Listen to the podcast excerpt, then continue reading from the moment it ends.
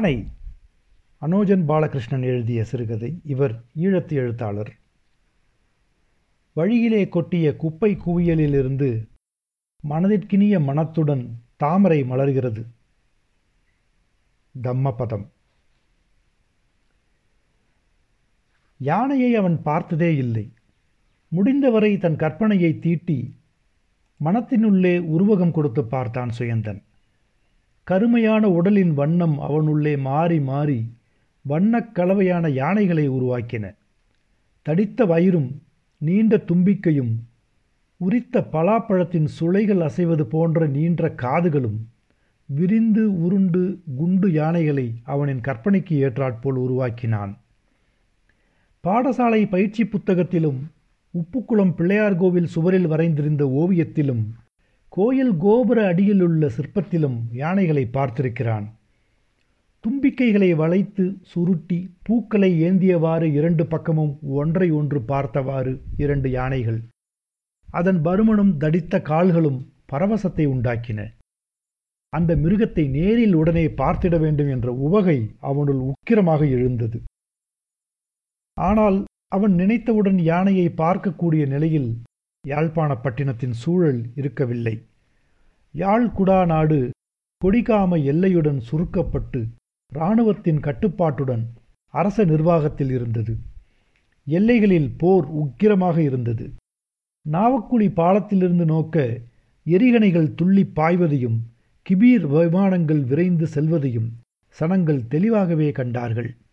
எரிகணைகள் வீழ்ந்து நொறுங்குவது அருகில் கேட்டால் பூநகரிக்கு ஆமி அடிக்குது என்று அப்பா சொல்வார்.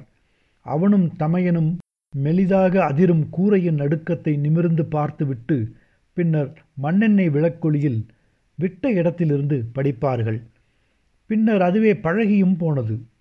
கொஞ்ச நாய்களும் பூனைகளும் மாடுகளும் ஆடுகளும் என்று குடா நாட்டில் மிருகங்களின் எண்ணிக்கையும் வகைகளும் குறைவாகவே எஞ்சியிருந்தன. பெரும்பாலான நாய்கள் இராணுவத்தை கண்டால் குறைக்க வேண்டும் சப்பாத்து சத்தம் பலமாக கேட்டால் கேட்டுக்கு பின்னால் வந்து நின்றவாறு குறைக்க வேண்டும். பலமாக தள்ளிக்கொண்டு உள்ளே அவர்கள் வந்தால் பின்புற வீட்டு வளவுக்குள் இருக்கும் பூவரசு கத்தியாள்களுக்குள் நுழைந்து குறைக்க வேண்டும் என்ற ஒழுங்குமுறையை பலமாய் கடைபிடித்தன. மற்றபடி வேறு மிருகங்களுக்கு அங்கே இடமே இருக்கவில்லை. யுத்தத்துக்குள் பிறந்து அதுக்குள்ளேயே வளர்ந்த சுயந்தனுக்கு இதெல்லாம் சகஜமாகவே இருந்தது.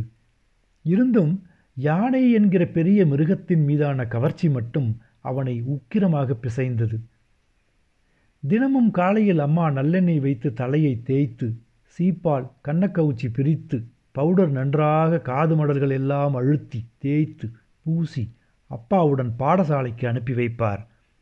அப்பாவின் சைக்கிள் பாரில் அமர்ந்திருந்தவாறு யானைகளை பற்றி கற்பனை செய்து கொண்டு அப்பாவுடன் கதைத்து கொண்டு செல்வது அவனுக்கு வழமையாக இருந்தது. இந்த மார்கழியோடு இரண்டாம் ஆண்டு வகுப்புக்கு செல்லப் போகிறான். உண்மையாகவே யானை அவ்வளோ பெருசாக இருக்குமாப்பா? ஓமடா. அப்பா எப்பத்தான் எனக்கு யானையை காட்டுவீங்கள்? இங்கே எங்கே யானை இருக்குது யானையை பார்க்கணுமெண்டா தலாதா மாளிகைக்குத்தான் போகணும். ஏன் மிருகக்காட்சி சாலைக்கு போய் பார்க்க இயலாதா? கூண்டுக்குள்ளே இருக்கிற மிருகங்களை பார்க்கறது சிறைச்சாலையில் இருக்கிற கைதிகளை பார்ப்பது போல இருக்கும். அது வேண்டாம். தலதா மாளிகை அது எங்கே இருக்குது கண்டியில் இருக்குது நாட்டு நிலைமை சரியாகட்டும் உன்னை கூட்டிகிட்டு போய் யானையை காட்டுகிறேன். அப்பாவின் வாக்கு அவனை எழுச்சியுறச் செய்தது. எப்போது நாட்டு நிலைமை சரியாகும் சண்டை எப்போ முடியும் என்று தனக்குள் யோசிக்க ஆரம்பித்தான். நித்திரையில் பிரம்மாண்டமான கருப்பு யானைகள் கூட்டமாக நிலம் அதிர அவனுக்குள் ஓடிக்கொண்டிருந்தன. நடுவில் ஓடிவரும் வளைந்த பெரிய வெள்ளை தந்தம் கொண்ட யானை மீது அவனும் அப்பாவும் அமர்ந்திருந்தார்கள். அந்த யானையின் கண்கள் சிவந்திருந்தன. சுயந்தனின் சமிச்சைகளுக்கு ஏற்ப யானை வேக வேகமாகச் சென்றது.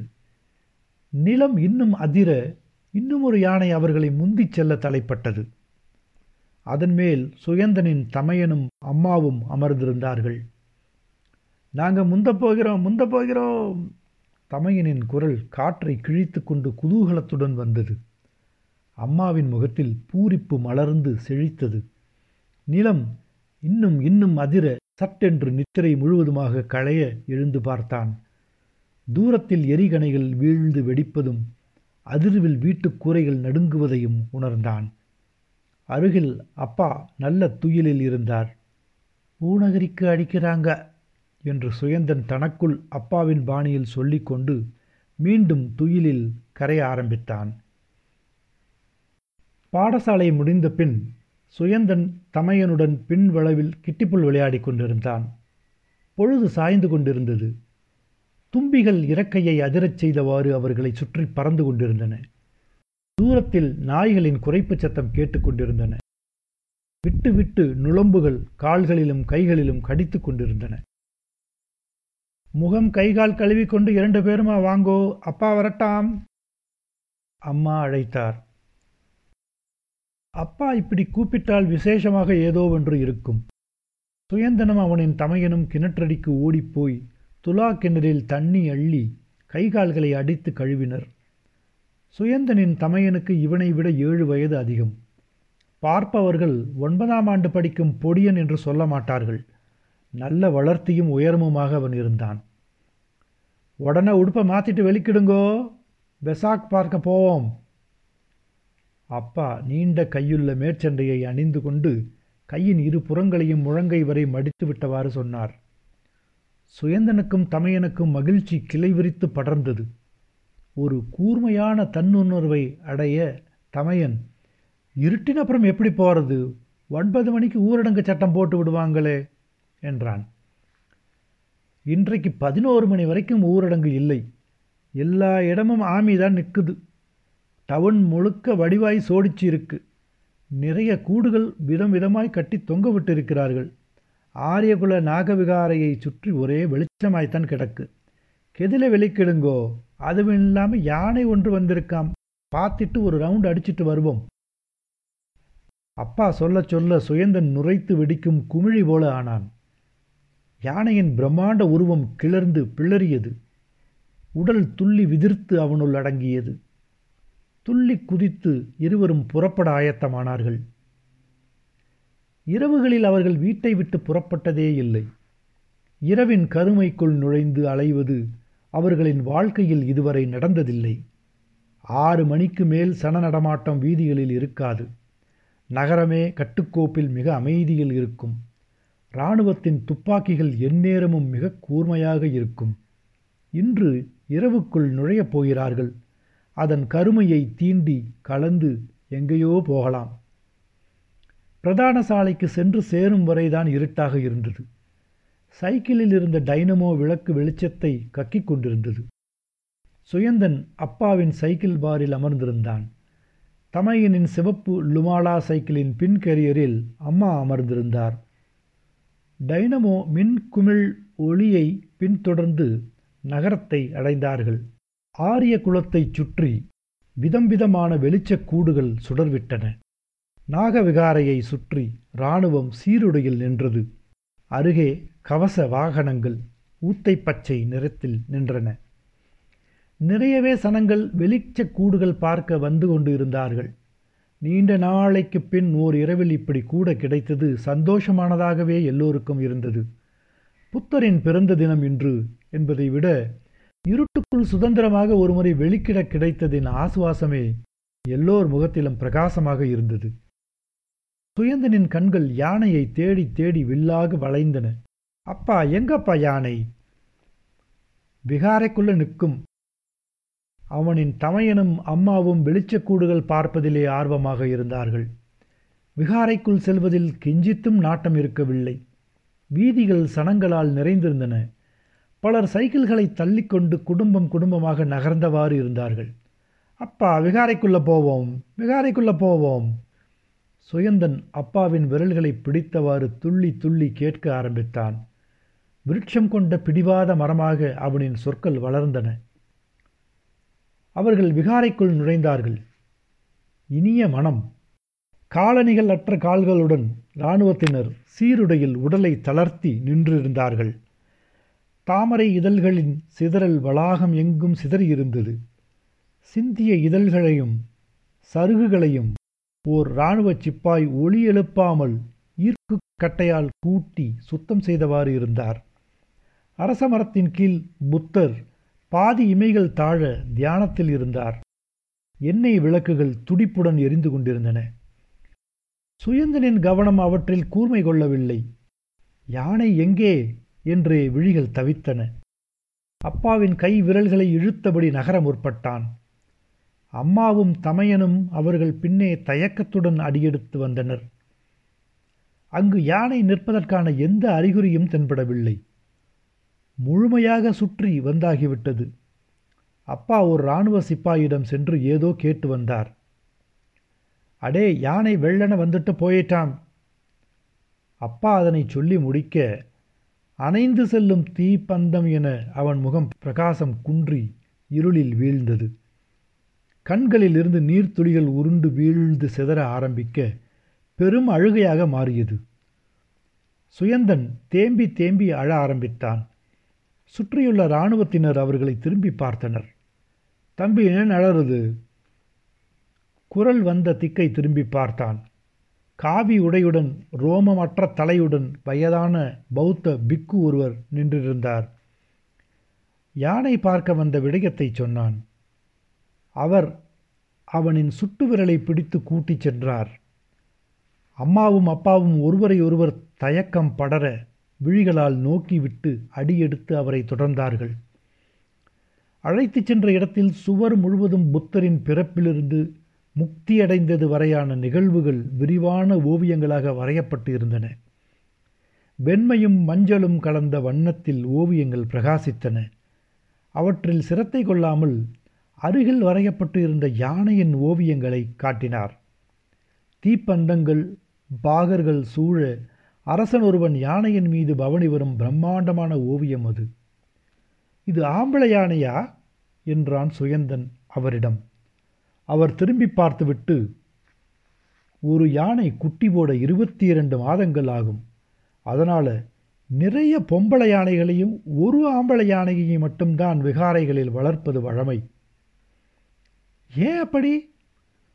ஒரு ஆம்பளை யானை போதும் மிச்சத்தை குட்டி போடச் செய்ய. சுயந்தனுக்கு ஏதோ புரிந்தது போல இருந்தது. வெறுமே தலையை ஆட்டி வைத்தான். அவர் மேலும் ஒரு ஆம்பளை யானை இருந்தால் போதும். அந்த இனத்தையே வளர்க்கலாம். ஆம்பளை யானை கிடைக்காட்டி? அவர் ஒன்றும் சொல்லாமல் அவனை திரும்பி பார்த்தார். அந்த பௌத்த பிக்கு புத்தரின் முன்னே பாலி மொழியில் ஓதி வெண்ணிற பிரித் நூலை அவன் கைகளில் கட்டிவிட்டார். அப்போதுதான் சுயந்தன் அதை கவனித்தான். அவரது வலது கையின் ஆக்காட்டி விரல் துண்டிக்கப்பட்டு இருந்தது. அதை அவன் கவனிப்பதை உணர்ந்து நான் பதினாலு வருடம் இராணுவத்தில் இருந்தேன் என்றார். அடுத்த வருடம் கொழும்புக்கு செல்ல வேண்டிய வாய்ப்பு அவர்களுக்கு கிட்டியது. கொழும்பில் வசித்து வரும் சுயந்தனின் அம்மாவின் மூத்த சகோதரியின் மகளுக்கு திருமணம். சுயந்தனின் தமையன் மாப்பிள்ளை தோழனாக செல்ல வேண்டியிருந்தது.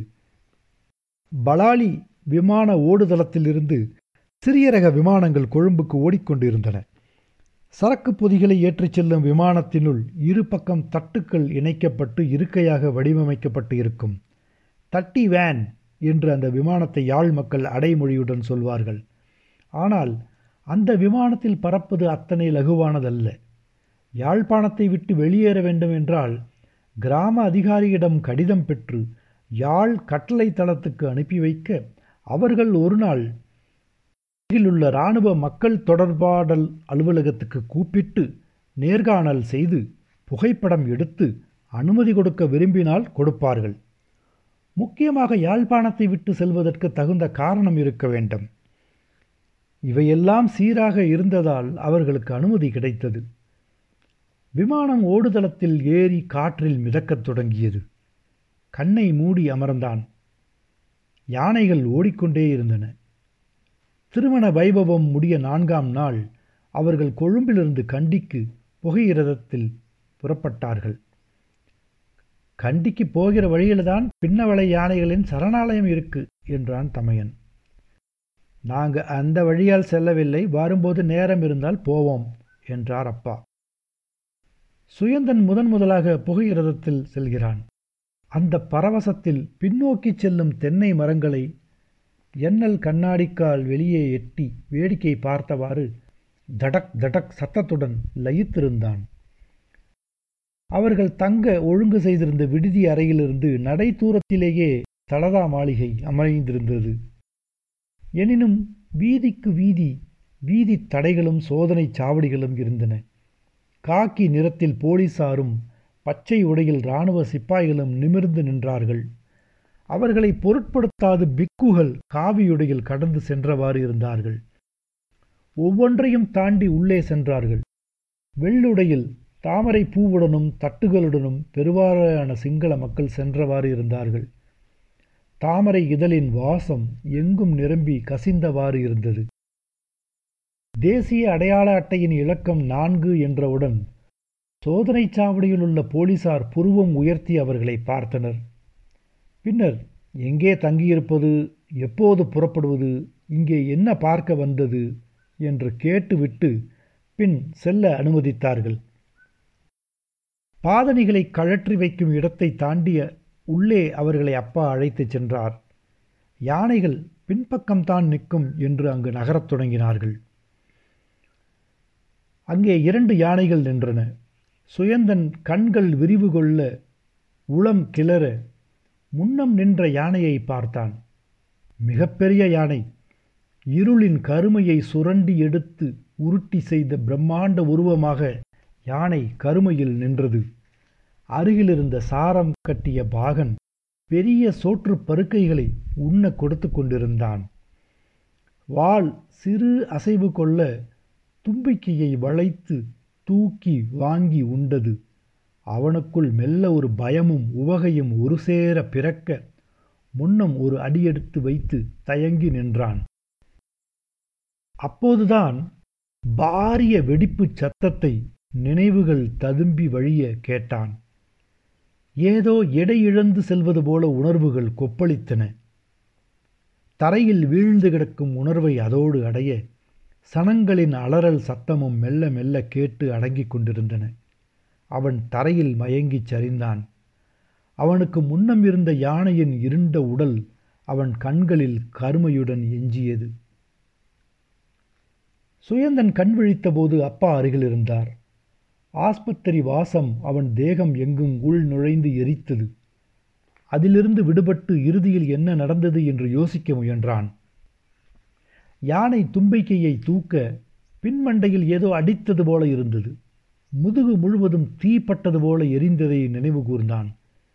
மீண்டும் அந்த இடங்கள் எரிவது போல தோன்ற எழ முயன்றான். அப்பா அவனின் கைகளை தடவி படுக்கச் சொன்னார். தலதா மாளிகையில் குண்டு வெடிச்சிட்டு நல்ல வேலை உனக்கு பெரிய காயம் இல்லை. அப்பா ஆசுவாசமாக அதை சொன்னாலும் கண்கள் இருண்டு அடைத்தே இருந்தன. அவர் கைகளிலும் பேண்டேஜ் கட்டுகள் இருந்தன.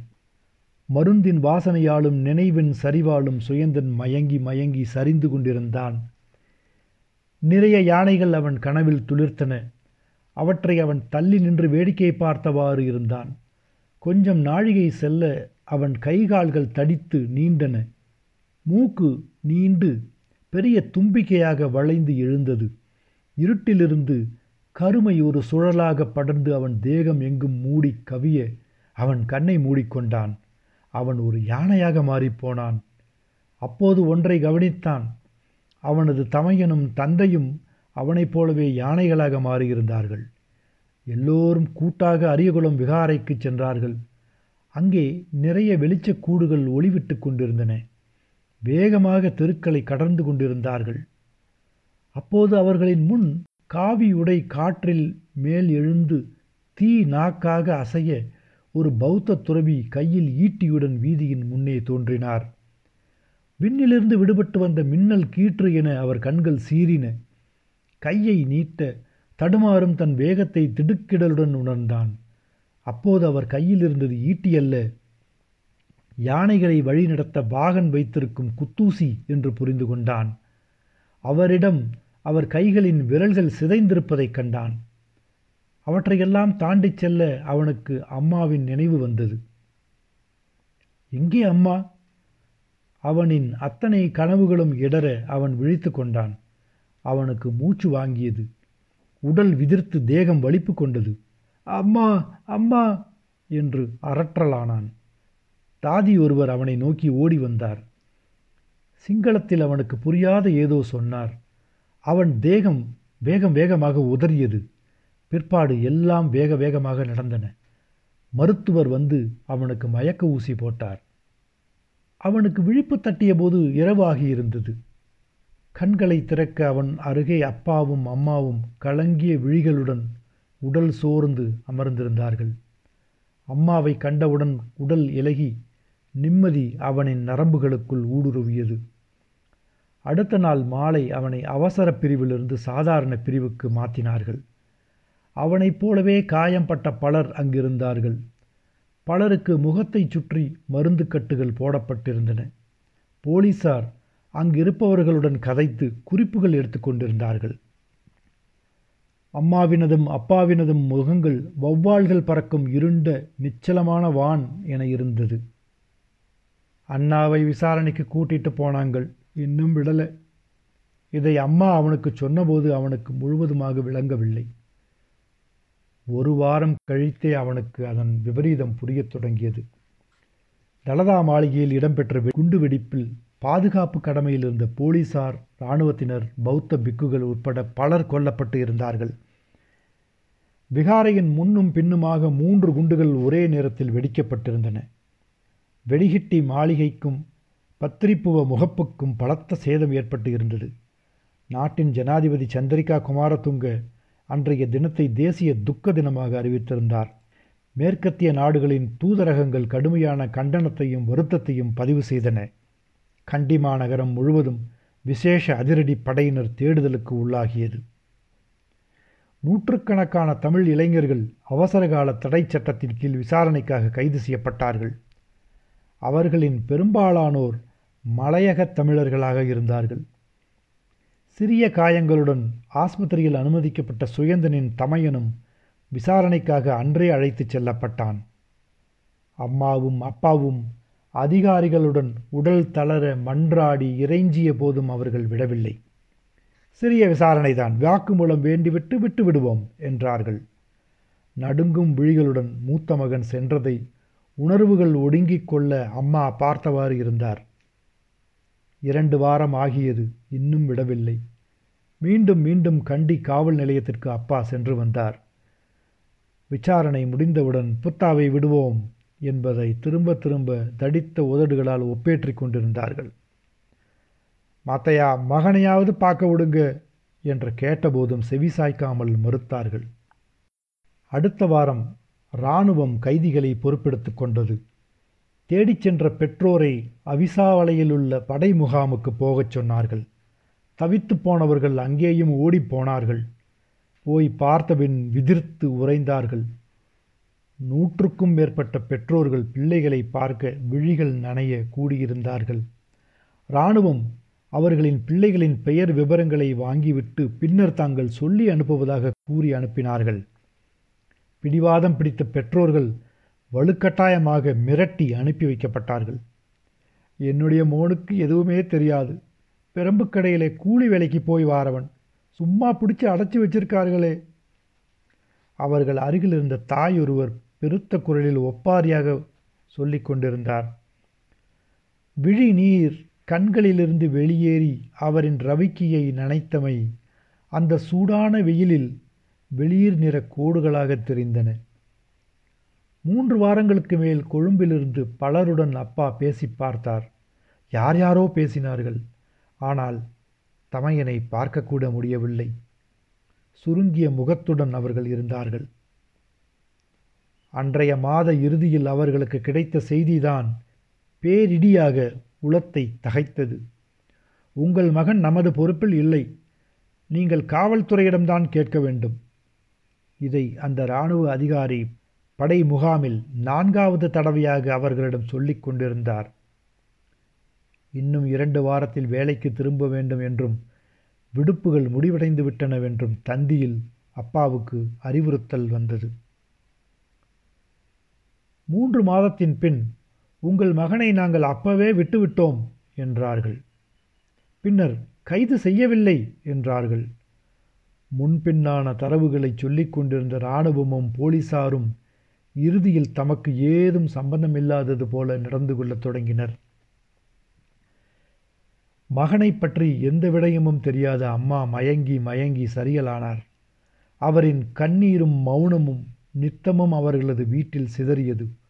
உறவினர்கள் அவர்கள் அம்மாவின் மென்மையான கைகளை பிடித்தவாறு நம்பிக்கை துளிர்க்கும் விதமாக பேசிச் செல்வதும் நடந்தேறியது. பின்னர் அவர்களின் வருகையும் குறைந்து ஒரு சேர நின்று போனது. சமையலறையில் சமைத்த வண்ணம் அமர்ந்திருந்த அம்மா எரியும் தீயை இமையசையாது பார்த்தவாறே அப்படியே உறைந்து அமரத் தொடங்கினார். கருகிய வாசம் எழும்போது சுட நினைவுக்கு திரும்பாமல் சிலையாகி இருந்தமை அப்பாவை பலமுறை அச்சுறுத்தத் தொடங்கியது. சுயந்தன் மறுநாள் பாடசாலையிலிருந்து வரும்போது முதுகில் சுமக்கும் புத்தகப்பை இல்லாமல் வந்தான். ஏன் என்று அப்பா கேட்டபோது உங்களை நாளை வரட்டாம் என்று விட்டு தரையை பார்த்தவாறு நின்றான். அப்பா அவனோடு பாடசாலைக்கு சென்று தலைமை ஆசிரியரை சந்தித்தார். மூக்கு கண்ணாடியை கழற்றி மேசையில் வைத்தவாறு தலைமை ஆசிரியர் புத்தகப் பையை வேண்டி வைச்சிட்டு வீ பிள்ளையை வீட்டை அனுப்பினதற்கு மன்னிக்கணும். பெற்றோரை இரண்டு தடவை வரச் சொல்லி மகனிட்ட சொல்லியிருந்தோம். அடுத்த நாள் வந்து மறந்துட்டன் மறந்துட்டன் என்கிறான். அதான் நினைவில் நிற்கச் செய்ய அப்படி செய்தோம் என்றார். மேஜையிலிருந்து இரண்டு தடினமான புத்தகங்களை விரித்தார். நீண்ட அடிமட்டத்தை எடுத்து குறுக்கா வைத்து பெறுபேறுகளை சொல்லத் தொடங்கினார். எல்லாம் ஐந்துக்கும் குறைவான புள்ளிகையே கொண்டிருந்தன. என்ன பிரச்சனை? ஏன் படிப்பு இப்படி பாதாளத்துக்குள்ளே போகுது? அப்பா இறுகிய முகத்துடன் மௌனமாக அமர்ந்திருந்தார். அவரின் மௌனம் தலைமை ஆசிரியருக்கு வினோதமாகப்பட்டிருக்க வேண்டும். புருவம் உயராமல் கண்களை விழித்து பார்த்தார். சுயந்தனின் அப்பாவின் கண்கள் மெல்ல மெல்ல சிவந்து கொண்டிருந்தன. அருகில் இருந்த சுயந்தன் அசைவற்ற உடலாக இறுகி நின்றான். இருவரை மாறி மாறி பார்த்துவிட்டு தலைமை ஆசிரியர் மேலும் பேசலானார். இதை கூட விட்டுவிடலாம் ஓவிய பாடத்தில் இவன் செய்த கூத்துதான் எங்களுக்கு பெரிய பிரச்சனையாக இருக்கு என்றார். அப்பா அதுவென்ன? என்பது போல பார்த்தார். நீண்ட வெள்ளை தாளை மேஜை லாட்சிக்குள்ளிருந்து வெளியே எடுத்து வைத்தார். அதில் வண்ணங்கள் தாறுமாறாக பூசப்பட்டிருந்தன. ஓவிய பாட ஆசிரியை யானை படம் ஒன்றை வரையச் சொல்லியிருந்தார். வகுப்பிலுள்ள எல்லோரும் வரைய இவன் மட்டும் வரையவில்லை. கேட்டதற்கு இப்படி வரைந்து காட்டியிருக்கான். யானையை வரையச் சொல்ல வரைய மாட்டேன் என்று இருக்கிறான். அதட்டி கேட்ட ஆசிரியை அடிக்கப் போயிருக்கிறான். என்று விட்டு மறுபடியும் சுயந்தனை அவர் பார்த்தார். அப்பா மேசையில் இருந்த அடிமட்டத்தை எடுத்து சுயந்தனை அங்கேயே சரமாரியாக விளாசத் தொடங்கினார்.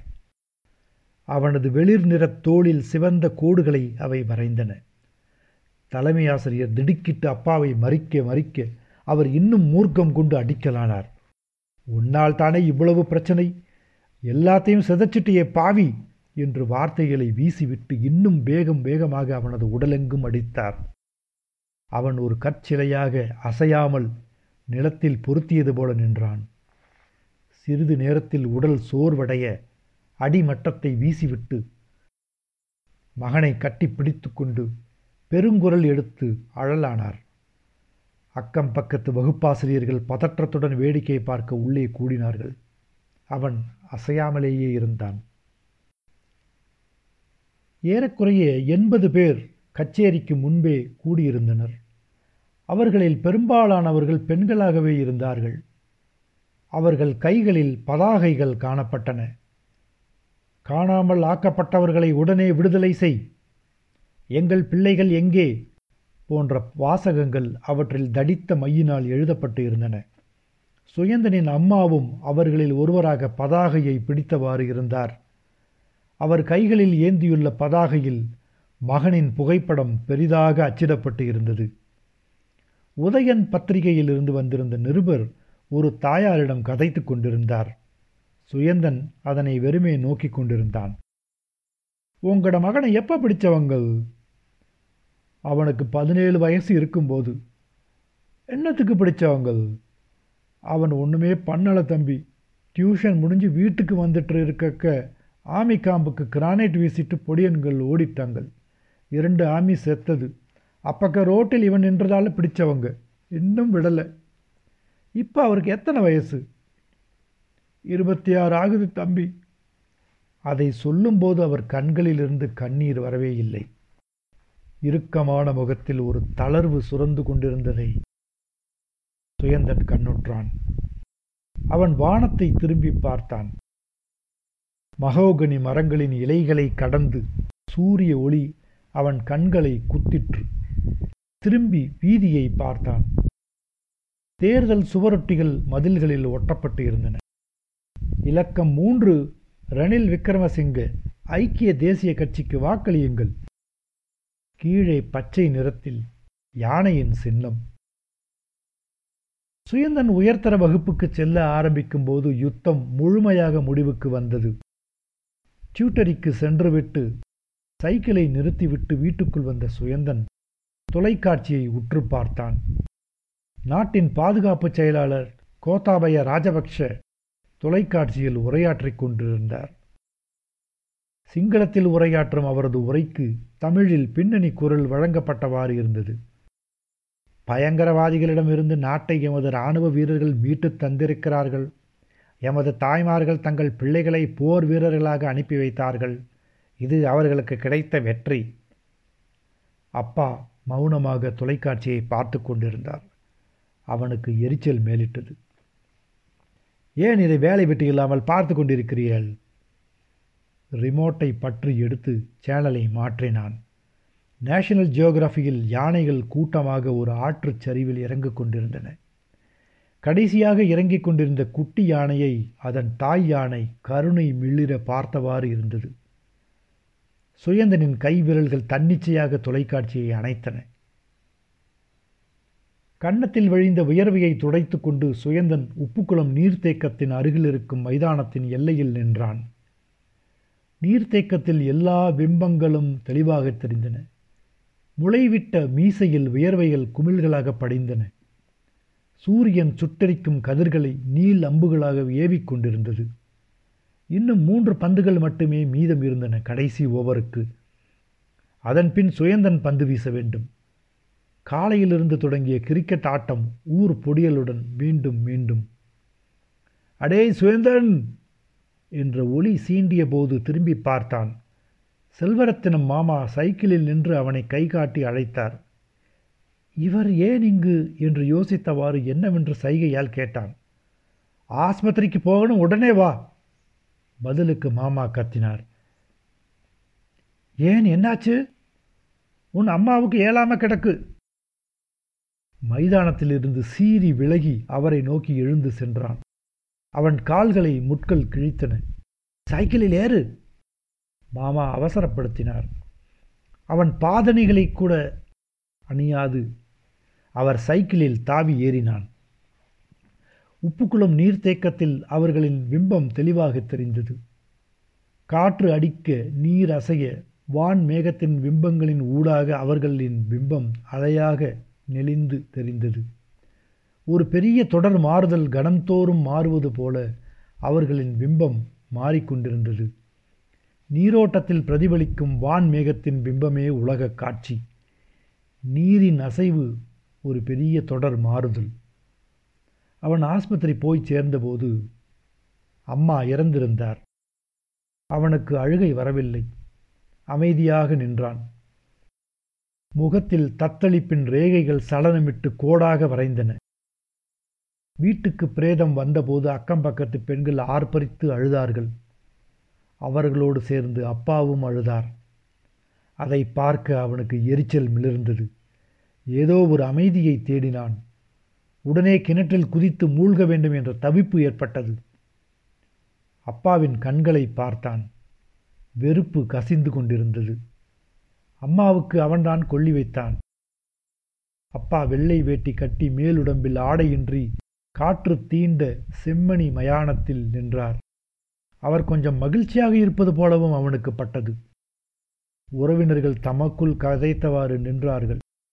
எரிந்து கொண்டிருந்த உடலில் இருந்து கரும்புகை காற்றின் திசைக்கு ஒரு சேர பறந்தது. யானையின் துதிக்கை என எழுந்து செல்லும் புகையில் அம்மாவின் சரீரம் கரைந்து கொண்டிருந்தது விம்மலுடன் கண்ணுற்றான்.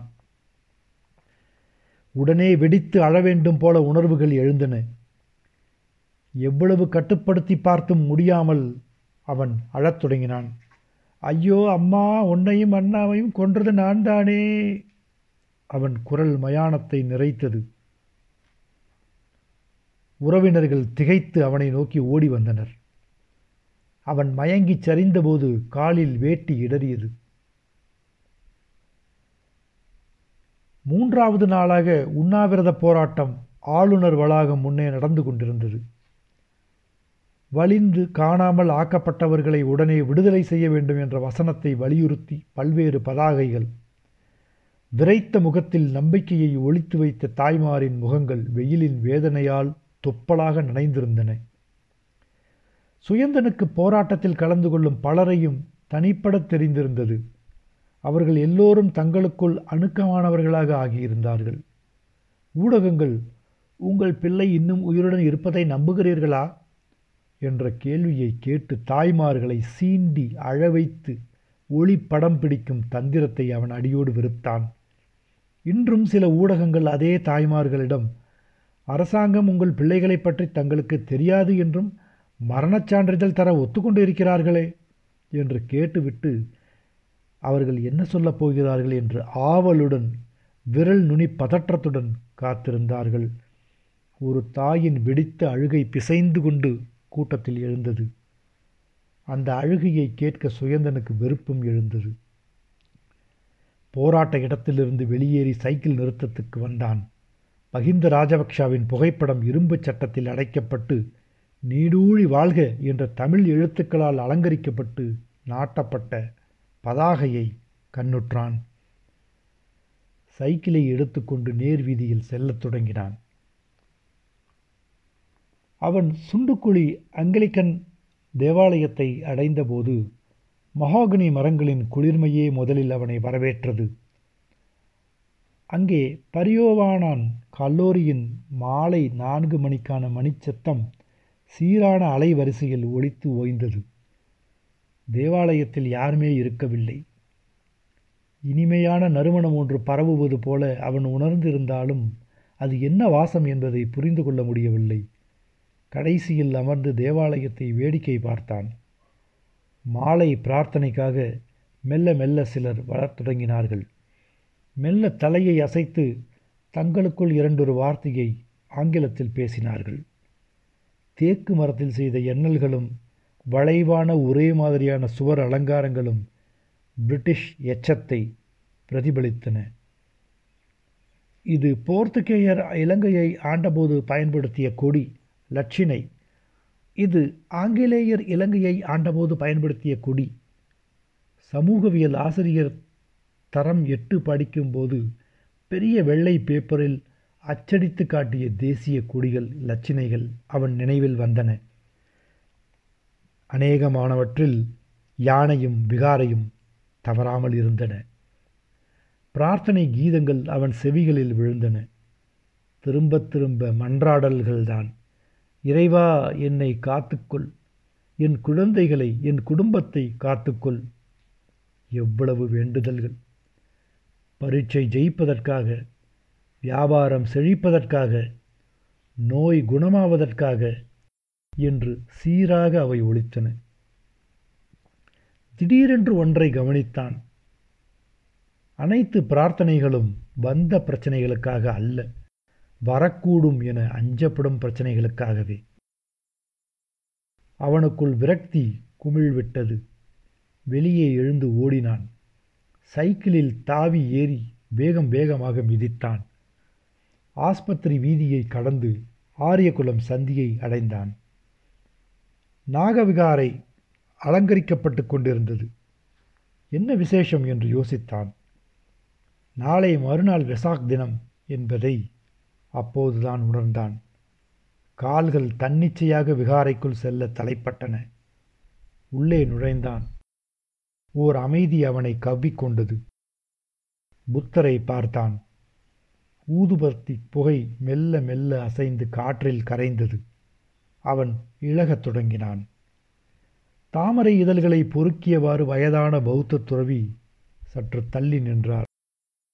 அவன் இதயம் பல மடங்கு வேக வேகமாக அடித்து கொள்ளத் தொடங்கியது. கண்களில் கண்ணீர் கசிந்து நெகிழ்ந்து வடிந்தது. அவர் கண்கள் இவன் கண்களை தீண்டின. அவர் பின்னே அவன் சென்றான். பாலி மொழியில் ஓதிக்கொண்டு பிரித் நூலை எடுத்தார். அவன் கைகள் தன்னிச்சையாக அவரிடம் நீண்டன. அவரின் ஆக்காட்டி விரல் சிதைந்திருந்தது. எந்த பதற்றமும் இல்லாமல் இந்த பாலி மொழியில் ஓதியதன் அர்த்தம் என்ன என்று கேட்டான். அவர் கொச்சை தமிழில் சொல்லத் தொடங்கினார். அவனின் அகமொழி தனக்குள் கோர்த்து சீராக அதனை அடுக்கிக் கொண்டது. பின்னர் தனக்குள்ளே ஒழுங்கமைத்தது. கடந்த காலத்தில் நாம் இருந்தோம் இப்போது அதில் இல்லை. எதிர்காலத்தில் நாம் இருக்கலாம் ஆனால் இந்த கணத்தில் அதிலும் இல்லை. நிகழ்காலத்தில் மட்டுமே இருக்கிறோம். இறந்த காலமும் எதிர்காலமும் இல்லை. அதோடு நிகழ்காலமும் இல்லை. நிகழ்காலம் என்பது நாம் உணர்ந்து கொள்ளும் ஒரு தருணம் மட்டுமே. அடுத்த கணமே அது இறந்து போன ஒரு கணம். எதிர்காலம் நம் முன்னால் தேய்ந்து செல்வதை உணரும் ஒரு வெளிப்பாட்டு தருணமே நிகழ்காலம். அதை ஒரு நிலையின்மையாக மட்டுமே உணரலாம். அடுத்தடுத்த இரு கணங்களிலும் மனிதன் ஒருவனாக இருக்க முடிவதில்லை. அவன் செவிகள் நடுக்கத்துடன் குளிர்ந்து கொண்டிருந்தன. பாரிய வாகனம் அவன் முன்னே வந்து நின்றது.